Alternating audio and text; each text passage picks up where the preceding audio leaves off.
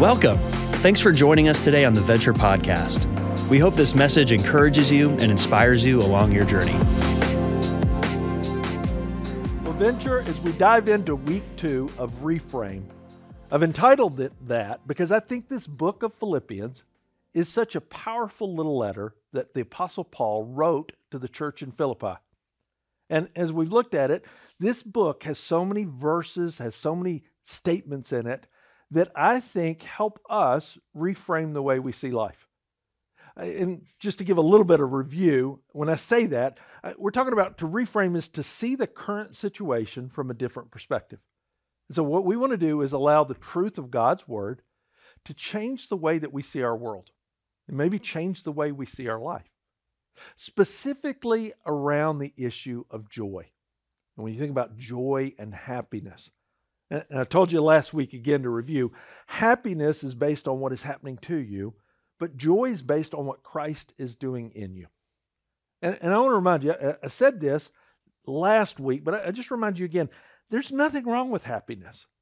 We, we should actually embrace the, the good days of life and embrace the happiness that comes. We just don't want to base our life on it. When, when you have those moments, those pinnacles of joy, uh, you guys know I love sports. And one of my favorite things is at the end of a season when you see a team reach a championship. You know, we saw it this last week. I, I watched the NBA finals. And, and, to watch the, the Phoenix Suns and the Milwaukee Bucks go back and forth, it was kind of fun to see some teams that haven't been in it. And I was pulling really for both sides. Uh, I love the coach of the Suns, Monty Williams. And, and also, there's a former Arkansas Razorback, uh, Bobby Portis, who's on the Bucks. So I, I, found myself when the both teams were competing, the Bucks finally pulled it out, and you, you just watch them celebrating. You can't help but be happy with them. Uh, maybe even more than that. Just a few weeks ago, the Stanley Cup. Uh, I'm even more a hockey fan, and uh, watching the Stanley Cup Finals, and maybe you didn't realize it, but we actually have a connection as a church to the team that won, the Tampa Bay Lightning. Uh, one of the assistant coaches, Rob Zettler, is a part of the Venture family. He played for the Sharks in the past and coached here, and he's one of the assistant coaches for the Lightning. And the great thing about the Stanley Cup is the winning team, they have a great tradition with it. The, the trophy, the Stanley Cup itself, which I think is the most prestigious trophy in sports, everybody who's a part of the team, part of the organization, during that celebration season, they get one day personally with the cup. The committee actually has a, a group, they bring it to you. And so Rob called this last week and, and he lined it up and he said, Hey, I just found out my day with the cup is this coming Sunday. Would you guys want me to bring it to church? And so this weekend, if you're watching this online, you're not getting to be a part of it probably, unless you want to rush over to church. But in our first service, second service, Rob is bringing the cup, and so we're excited about that to be able to enjoy that as a church. You, you know, I love anytime we have somebody in our body that uh, God is using in a specific place and a unique position of influence. I, I love just hearing what God's doing through it. And so I asked Rob, instead of just bringing the cup, would you come in and let me interview you? And so I sat down with Rob this week. I want you to watch that interview before we dive into the message.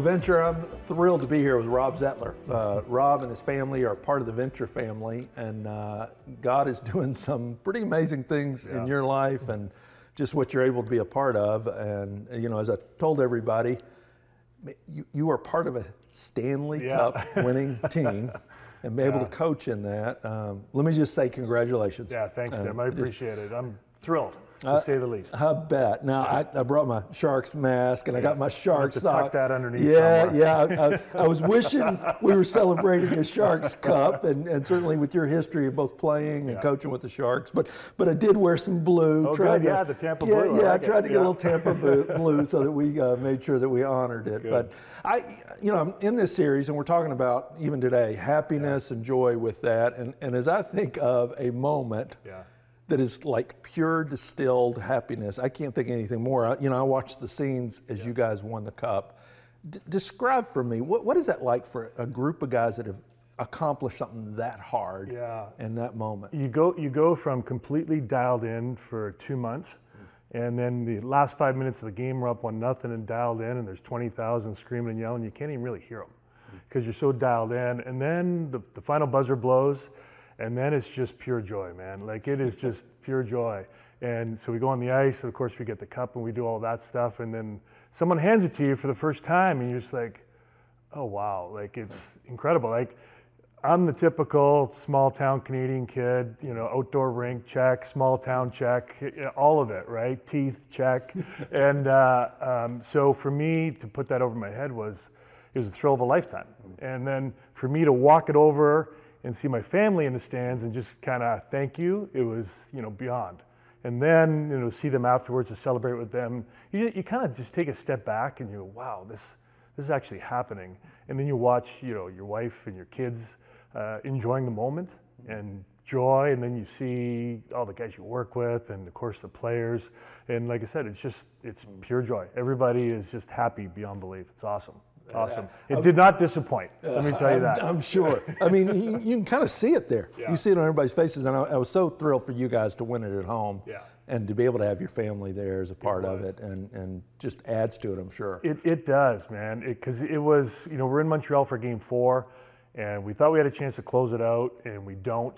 And you never want to open the door, not even a crack, because these teams are so good. But we got back home, we were able to pull it off, and to do it in front of the fans, and to have you know, my family couldn't be in Montreal, so to have my family there and to celebrate with them and mm-hmm. for them to, you know, I'm drinking out of the cup, my wife's drinking out of the cup, my two daughters are drinking out of the cup, my son's drinking out of the cup. It's, you know, two hours after the game and you're watching them do this and you're like, wow.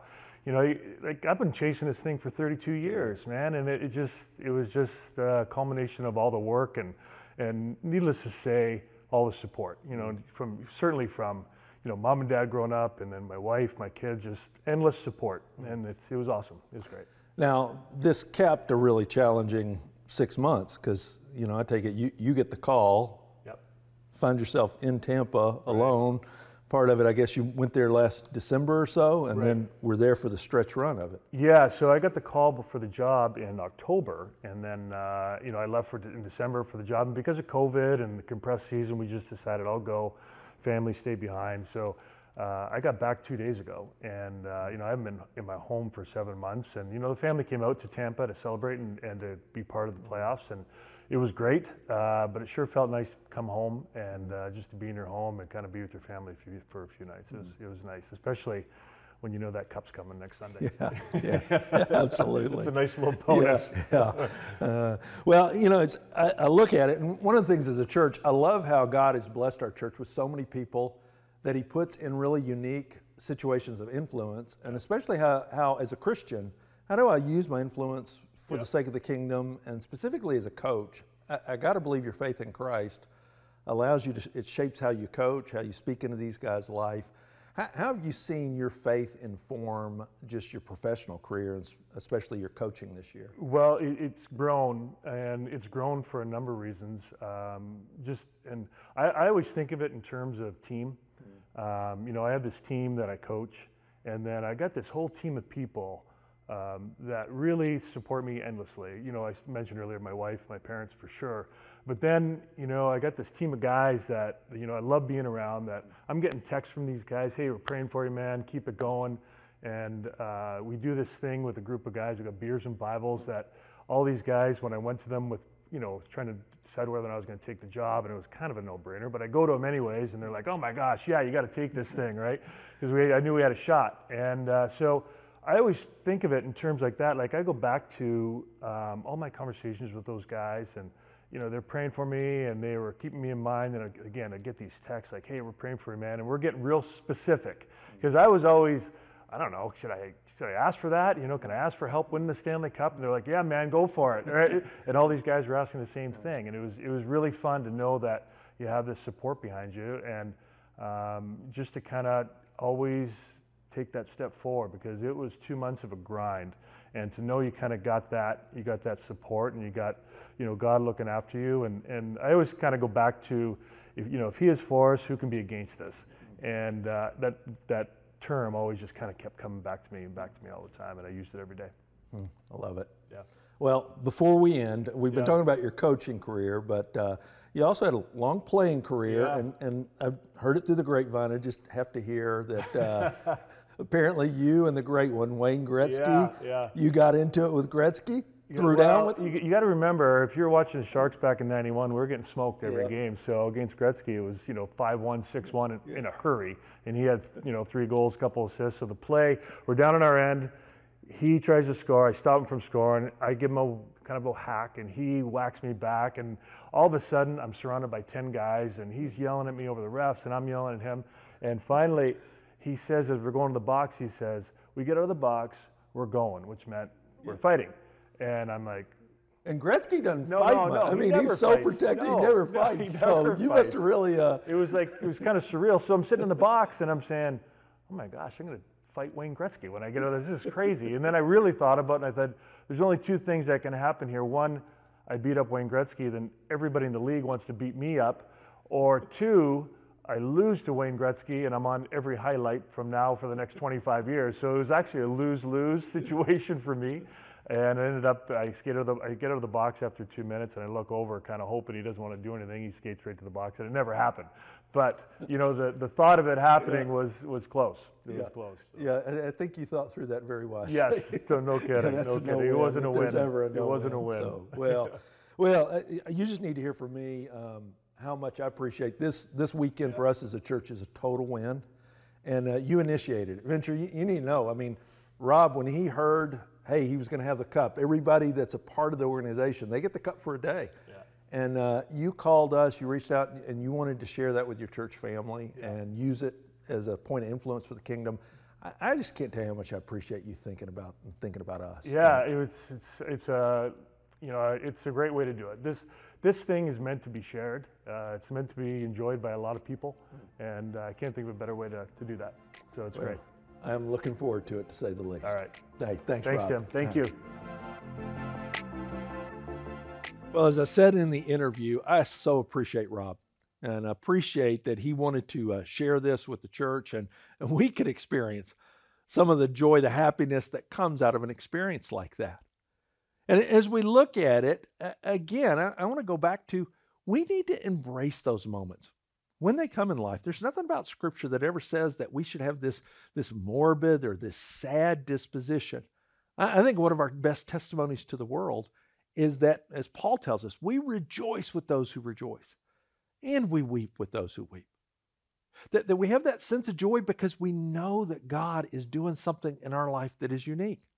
You know, last week, the verse that we used, and, and every week I got a reframe verse of the week, it was Philippians 1 6, because Paul is so joyful about this church. Remember what he said? He said, I'm sure of this, that he who began a good work in you will be bring it to completion at the day of Jesus Christ. And, and as we meditate on that truth, that as God started this work in me, this salvation in me, He's not going to be finished with me until the day of Jesus Christ. And we can have absolute confidence in that. Now, Paul is joyful for the church, but as we continue on this passage, you're going to see he also has a joy in his own life, no matter what he was going through. And I'll just remind you, if you didn't hear it last week, he's writing this from a Roman prison. He's writing this, he's chained to the prison guard. He, he's about to go before Emperor Nero, who was known for his persecution of Christians. And Nero's going to decide Paul's fate. So, so Paul has every circumstance there to be worried, to be scared, to be down. He- He's also dealing with rivals, people in the area that were doing everything they could to discredit Paul. I mean, if you were facing all that, would joy be the thing that marks your life? And yet, look in this passage, and I say, Paul's got this unshakable joy. Read with me. He says, I want you to know, brothers, that what has happened to me has really served to advance the gospel. He says, Where I am right now, it's actually a good thing. So that it has become known throughout the whole imperial guard and to all the rest that my imprisonment is for Christ. See, he's a prisoner there, and the guards are with him. And through his influence, what he's saying is, I've been able to share to the whole guard why I'm here and what Christ is about. Not only that, he says that most of the brothers, having become confident in the Lord by my imprisonment, are much more bold to speak the word without fear. He said, My imprisonment is, is causing those who are out in the city in Rome, they're growing in their courage because I'm here and they're seeing what Christ is doing in me. Look, he continues on with it. He says, Some indeed preach Christ from envy and rivalry. And I told you, some were trying to discredit. Some were going out and they were preaching Paul's message, but they're doing it out of envy. They want to compete with him. He says, But others do it out of goodwill. He says, The latter do it out of love, knowing that I'm put here for the defense of the gospel. And the former proclaim Christ out of selfish ambition, not sincerely, but thinking to afflict me in my imprisonment. And so they're preaching this message of the gospel, but they're not doing it for the right reason. And, and you would think at that moment it would be so easy to get defensive. It'd be so easy to want to attack them. Look at Paul's perspective. He says, What then? Only that in every way, whether in pretense or in truth, Christ is proclaimed. He says, even if they're doing it for the wrong reason, they're proclaiming Christ. I'm not going to get angry. I'm not going to get defensive. In fact, look what he says. In that, I rejoice. I'm choosing joy. He continues on with it. Yes, I will rejoice. You feel that? He's making that choice that despite his circumstances, despite his enemies, despite all that's going on, I choose joy. For I know that through your prayers and the help of the Spirit of Jesus Christ, this will turn out for my deliverance. God's got this. As it is my eager expectation and hope that I will not be at all ashamed. He says, I, I put all my eggs in God's basket. I, I'm trusting Him with my reputation. I'm trusting Him with my life. But that with full courage, now as always, Christ will be honored in my body. And notice this line whether by life or by death. That Christ will be honored no matter what. And so his eager expectation, his choice of joy, is not because he is so sure that, oh, I'm going to get out of this. He doesn't know that. He doesn't know what Nero will decide. But he does know this. He says, I choose joy because I, can, I know I'll never be ashamed in Jesus Christ and that he will be glorified through this. Now, how can he make these kind of statements? How can he have this kind of joy? Because these aren't just things he threw out there just to write the letter. Man, these are the convictions of a life, really a lifetime where he's lived this. And the next verse will show us, and I've chosen, you know, every week I, I, tell you we'll have a reframe verse of the week.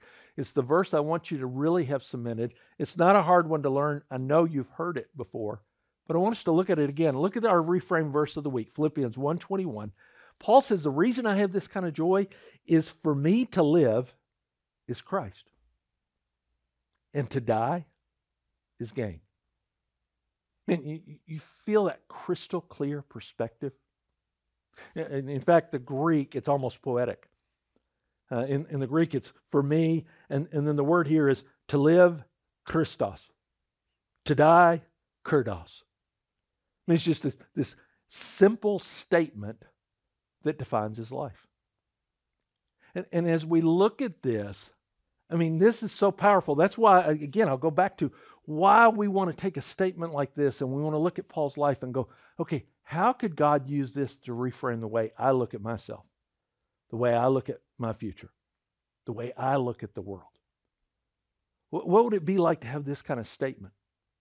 See, what you see in this, and Paul's not declaring it for anybody else. He would never say anybody else's death is to gain. He doesn't even say death itself is something to gain. So he's not diminishing death, and hear me on that. If anybody writes about the enemy of death, it's Paul. But he's made a personal choice for me. In fact, as you look at this, this passage points out there's a personal decision to the two key questions of life that you see in this one statement. That, that every single person on this planet has to really wrestle with these two questions. And whether you realize it or not, whether you're a Christian or not, whether you ever looked at the Bible or not, everybody wrestles with these questions. The first one is how will I live my life? I mean, what is the basis of my life? What's the core of my life? What is my life centered on? Everybody's got something at the center. And whether we, we've fleshed it out or not, whether we've thought about it or not, you've answered that question one way or another in the way that you're living your life. And then that question informs the second one how will I view my death? How, how will I see it that one day, apart from Jesus coming back, all of us will die? One day, they will, all of us, they'll be gathered around our casket, they'll lower us in the ground, they'll say kind words about us. And, and the, depending on your age, you may not think about this much. You know, when you're young, you probably don't think about it. We think that we're immortal in a lot of ways. We do crazy, stupid things. But I'm telling you, the older you get, this starts to come into focus more. And, and it's amazing, these two things link together in the same way that Paul linked them together. They really link in our lives as well. And, and I think it's important to really think how do we answer those questions? I mean, if you go back to that statement and you see it in the next slide, to live is blank, to die is blank. And how you fill in this blank really informs this one. What we want to do is allow Scripture to reframe the way we see our lives, the way we see the world. And so, as we do that, this would be a great time to really think about what would I put here? Honestly, uh, don't just immediately assume because you're a Christian, well, okay, to live as Christ. Is he really? Is he the center of your life? In fact, I, I read some questions. Justin Buzzard, who's a pastor here in town, he, he wrote some questions as he was talking about what are some of the things in our life that we might make idols, or how do you reflect on this? Listen to some of these questions because I think they help you understand what are you putting in the blank? What would be there? He, he said, ask yourself, what do I worry about the most? What if I lost would cause me to not even want to live? What, what do I use to comfort myself when things are going badly or it's difficult? What preoccupies me? What do I daydream about? What do I fixate my thoughts on? What makes me feel worthy or happy? Uh, it is a great question. What is the first thing I want people to know about me that I find really my status in? What an unanswered prayer would make me think about turning away from God? What do I expect out of life? See, every one of those questions, as, as you kind of chew through them, whether we want to admit it to ourselves, we may have our life centered on something that we would say, for me to live, maybe it's not Christ. Maybe you would say, to live is money. to live is money. And, and again, uh, probably few people would come out and be that blatant, but it is easy to find our security in it. It is easy to make it the scorecard in life. It is easy to go, man, when I have money and I, I know that it's there and I look at that, man, I feel better about myself. And again, I, am not saying that Christianity calls us to live as paupers. We, we certainly want to be able to meet the needs that we have. Scripture calls us to work toward that. But boy, when it becomes the center, the measurement, if to live is money, Man, what is to die? To die means I leave it all behind. You don't take any of it with you.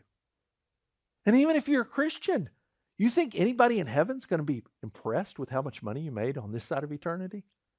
Good grief. God uses gold as pavement, He uses jewels as flooring. I promise you this no one there could care what you made here.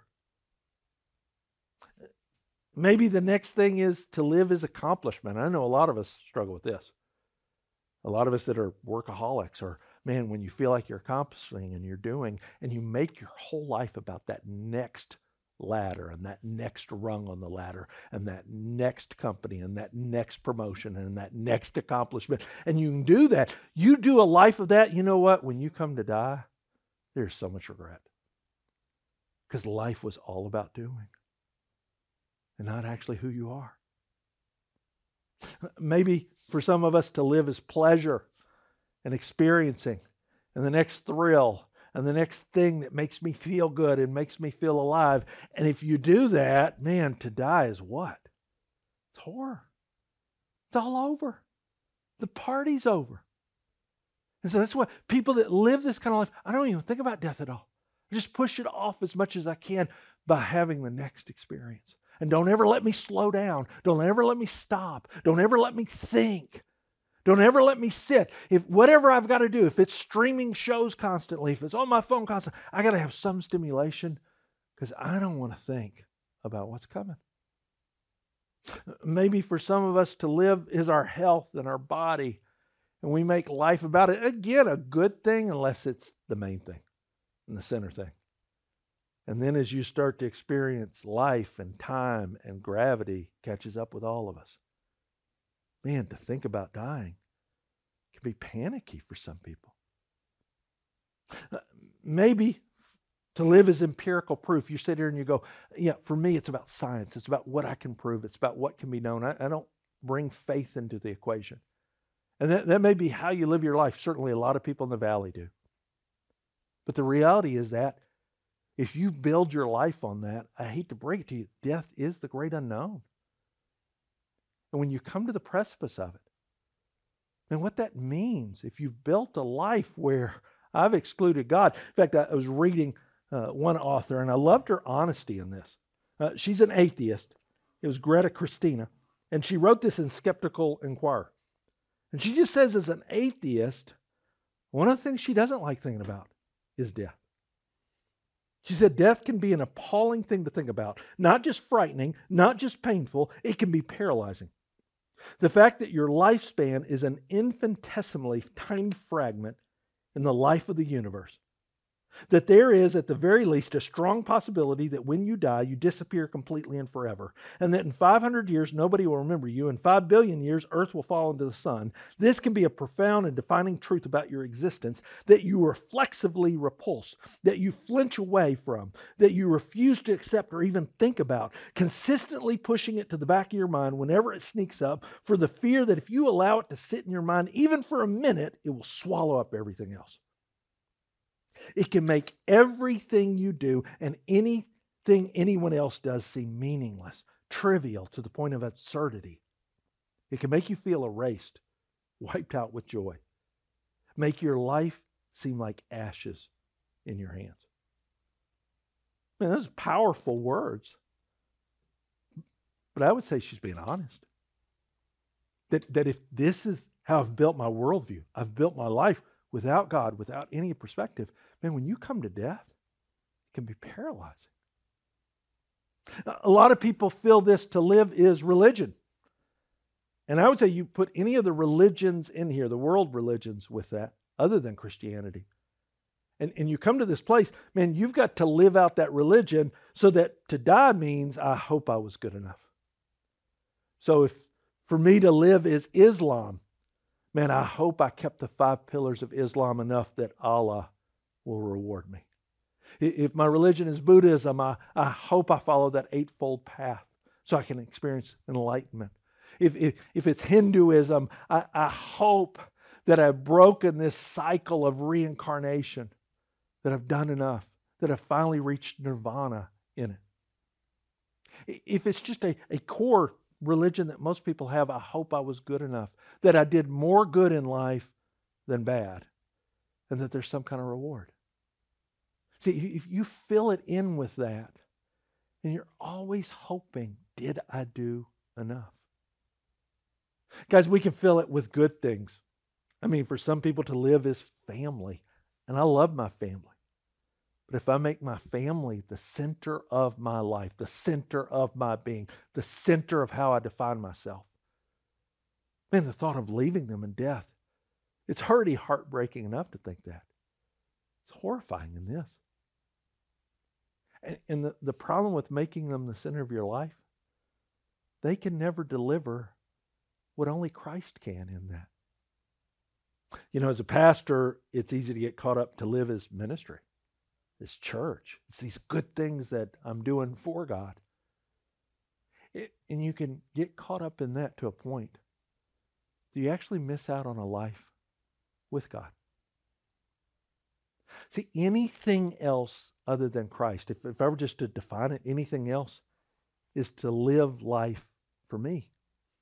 For me to live is me.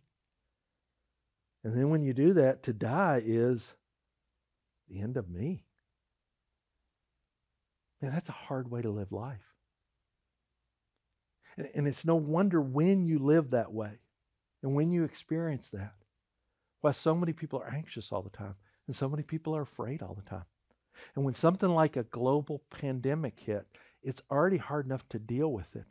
But then you add the level of fear that goes on top of that.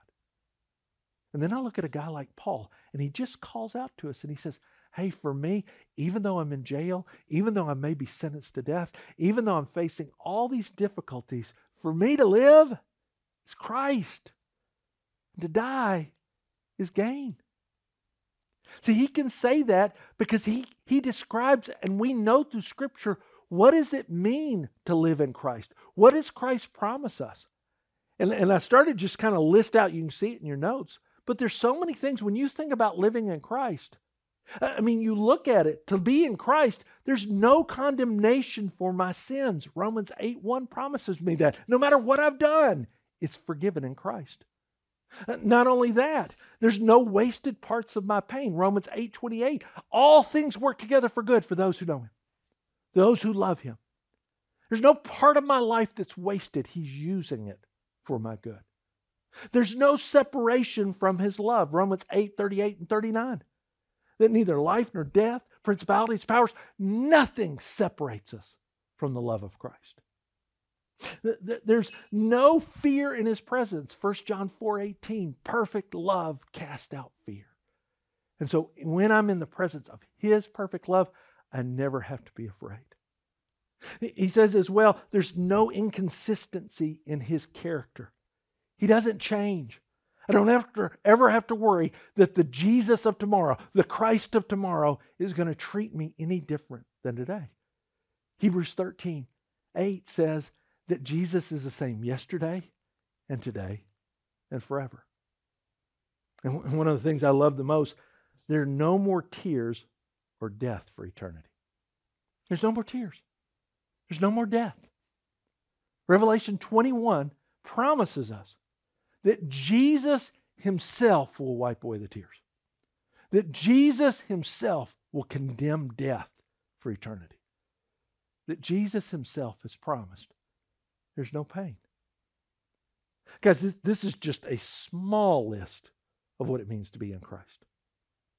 See, this is the kind of thing that Paul's talking about when he says, Man, I am in Christ. So for me to live, it's all about Christ. It's all about what he's done, it's all about what he's taken care of. And so when I have that perspective, he has the freedom that even if I'm facing death, it's gain. Uh, I read about a woman that had that perspective. She uh, was diagnosed with terminal cancer and given three months to live. And if you've had friends or you know someone that's gone through cancer and that journey, you know how horrifying that is. She had unbelievable faith in Christ. She called her pastor and they went through her funeral service. She talked about the scriptures she wanted read, the songs that she wanted sung. She said she wanted to be buried with her Bible. And then she said one more thing. And she brought out a fork and she said, I want to be buried with this fork in my right hand. And the pastor kind of looked at her puzzling. And I've done a lot of funerals, I've never had a request like that. And she said, You know, all the years at the church dinner, so we'd have potlucks and we'd have different dinners.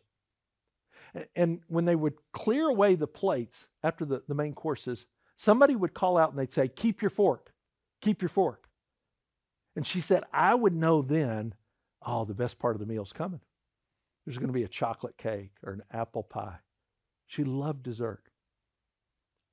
She said, I want to hold that fork in my casket. And when people walk by and they say, What's the deal with the fork? you tell them, keep your fork. The best is yet to come. Because that's what I'll be experiencing.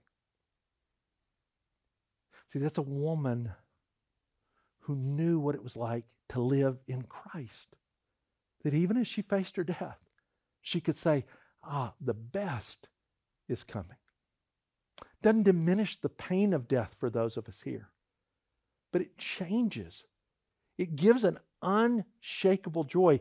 It gives us a perspective that, as a believer, especially for Paul, he looks at it he says, When I look at my future, I have a no lose future in front of me. In fact, look at the passage as he continues on with it. He says, If I'm to live in the flesh, that means fruitful labor for me. So if I get to live post this trial, I'll get to do more. Yet which I shall choose, I cannot tell. I'm hard pressed between the two. My desire is to, to depart and be with Christ. He says, honestly, emotionally, I'd rather just be with Jesus. For that is far better. But to remain in the flesh, to keep living, is more necessary for your account. So he's thinking about them. You, you feel this tension. He goes, Man, I'd love to just go home and be with Jesus, but I think you guys need me.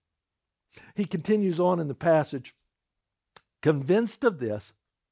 I know that I will remain and continue with you all for your progress and joy in the faith, so that in me you may have ample cause to glory in Christ Jesus because of my coming to see you again. I, I love how he finishes out. He goes, Man, I am torn. I'd love to go home and be with Jesus. But I'd also love to see you guys. I'd love to encourage you. I'd love to keep doing this work in your life. You feel what he's saying here? He says, I don't lose. And, and that's why I want you to embrace when we think of this kind of joy, it doesn't mean that we diminish those happy times. In fact, as Christians, I think we should be the ones that embrace them that much more. Uh, why do I say that? Because when you have this kind of perspective, it frees you. It helps you enjoy the happy days that much more because your joy is not based on them. When, when you have those moments, when you have those Stanley Cup moments, when you have those moments of joy in your life, when you have those moments of joy with your family, when those great days come, we can enjoy them that much more because our whole basis is not based on them. Some of you, you can't enjoy the good days. You know why? Because you sit there and worry, oh, something bad's about to come. See, when you have this kind of perspective, it frees you. It frees you to enjoy the happy days. And it also, this perspective, it helps you face the hard days that much more. Because you always know that Christ is using them to make you more like Him. See, the high times and the hard times. The happy days, the sad days. There's a joy that comes when your perspective is based on this. Man, for me to live, it's Christ.